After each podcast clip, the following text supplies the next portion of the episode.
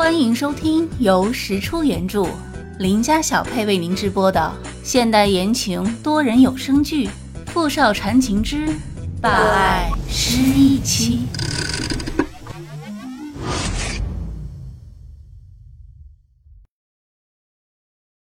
第五十九集。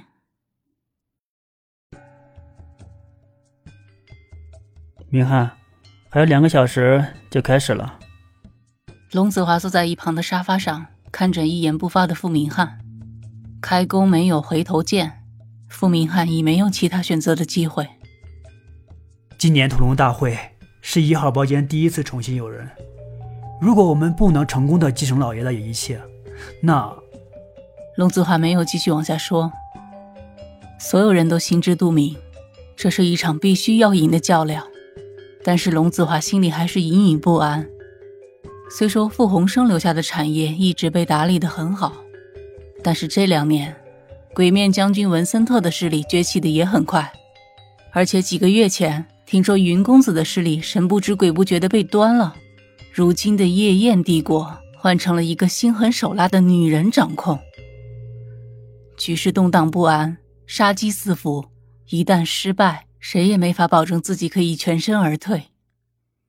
屋子里所有人都沉默不语，静默的等待着盛宴的开始。您好，十五分钟后，请各位一席会议厅，屠龙大会即将开始。待使者离开之后，身边一直陷入沉思的傅明翰才开口：“都安排好了吗？”“已经安排好了。”“走吧。”傅明翰起身，理了理自己的西服。那是一件精工剪裁的黑色丝绒西服，白色的衬衫笔挺的贴合着皮肤，精装西裤显示出傅明翰修长的腿部线条。他抬手摸了摸自己衬衫下面石小念之前送给他的白玛瑙坠子，嘴角的弧度竟越来越大。他本就生得冰冷锋利，此时一笑，或像只暗地里蓄势待发的野兽，随时都要扑上前去咬断目标的喉咙一般。会议大厅是一个几百平米的大厅，大厅中央是一个巨型圆台，上面放着一个白色大理石的会议桌。会议桌呈方形，有近四平米那么大。圆台下方又分为嘉宾席、上等席和普通席。在整场会议中，人们几乎可以纵观整个东南亚的势力地位分布。每年的屠龙大会，基本上能拿到名帖的都是有头有脸的人物。他们一般都不会拒绝这场会议，因为对于他们而言，这不仅仅是一场可以增长见识、长胆识的大型聚会，更是一个拓宽自己生意实力的最好途径。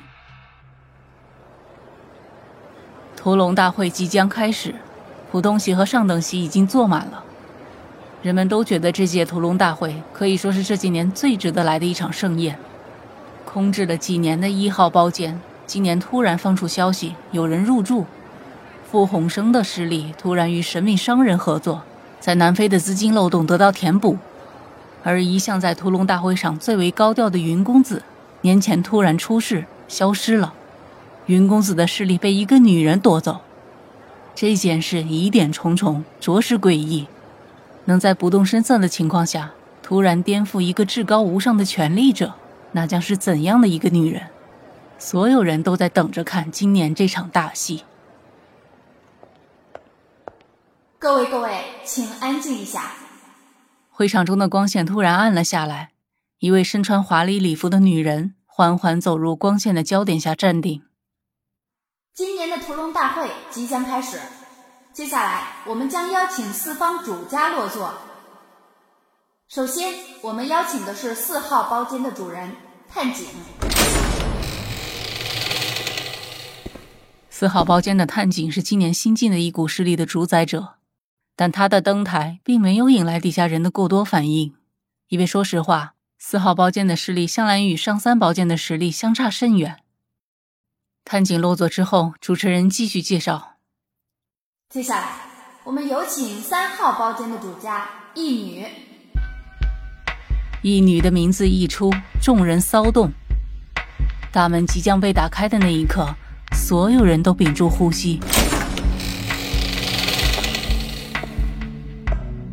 一袭黑色的雨裙，黑色的面具，一女缓缓走出白色的长廊，高跟鞋的声音一点一点逼近，孤寒阴冷的气场瞬间使得整个场子都安静了下来。男人们的视线随着一女的身姿而移动，曼妙的腰身，银灰色的长发垂在身后。白皙的皮肤，烈焰红唇，妩媚与浓烈相融。这样的女人很少见，艳妆之下散发出的是腾腾杀气，让人不敢靠近。她就像是西伯利亚的寒流，瞬间冷冻了全场。大家纷纷议论着，其中最为突出的是一个坐在上等席的粗鄙的男人。他揉着自己圆滚滚的肚子，色眯眯的望着落座的义女，满口的污言秽语。他声音很大，四周的人纷纷摇头，也有人听他口出狂言，咯咯笑了起来。这个人是探景的手下，没见过什么世面，才敢出言调侃义女，不把义女放在眼里。探井先生似乎不太会教育手下呀。义女突然缓缓开口。语速很慢，声音清冷的可怕。她并没有转过去看探景，眼眸微垂。本阳告诉他，要想树立起自己的威严，就必须学会杀一儆百。黑道上很多的女人当家，男人们大都不服女人当权。此次一女上位，又是这样一个美艳不可方物的女人。探景这种层次的，自然以为他是靠着出卖身体得到云公子的一切。他最看不起这样的女人，于是对手下的无礼并未在意。突然的一声枪响，全场陷入完全的寂静。一枪正中脑门，所有人都倒吸一口冷气。一女收回持枪的玉手，平静的像是什么事都未曾发生过似的，再次优雅的转过身，坐了下来。探景满脸的惊愕，在屠龙大会上这样明目张胆的杀人，他义女是第一个。这个女人是疯子吗？探景拍桌而起，愤愤地看着义女。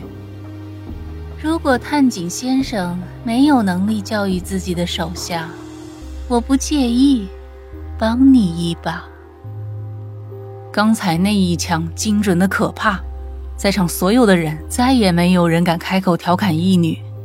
这女人够狠，够胆大，而且她如今的实力没人摸得清，谁也不敢轻举妄动。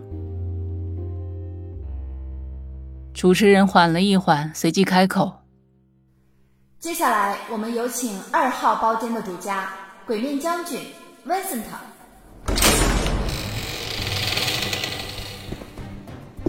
和往年一样，文森特登场，带着凌厉的杀气。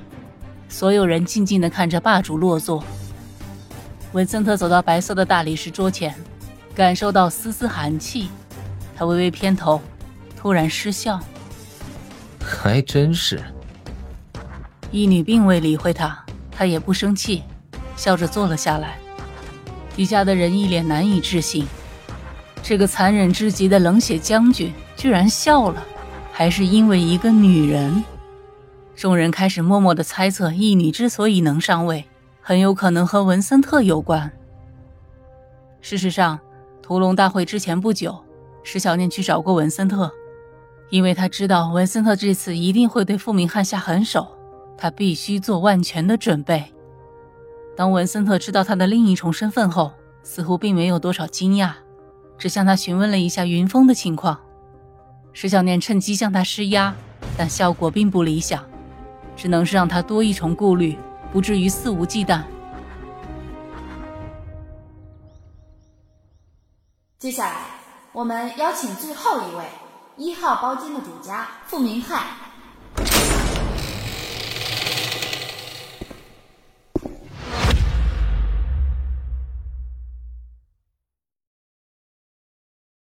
OK，您刚才收听的是《富少缠情之霸爱失忆妻》。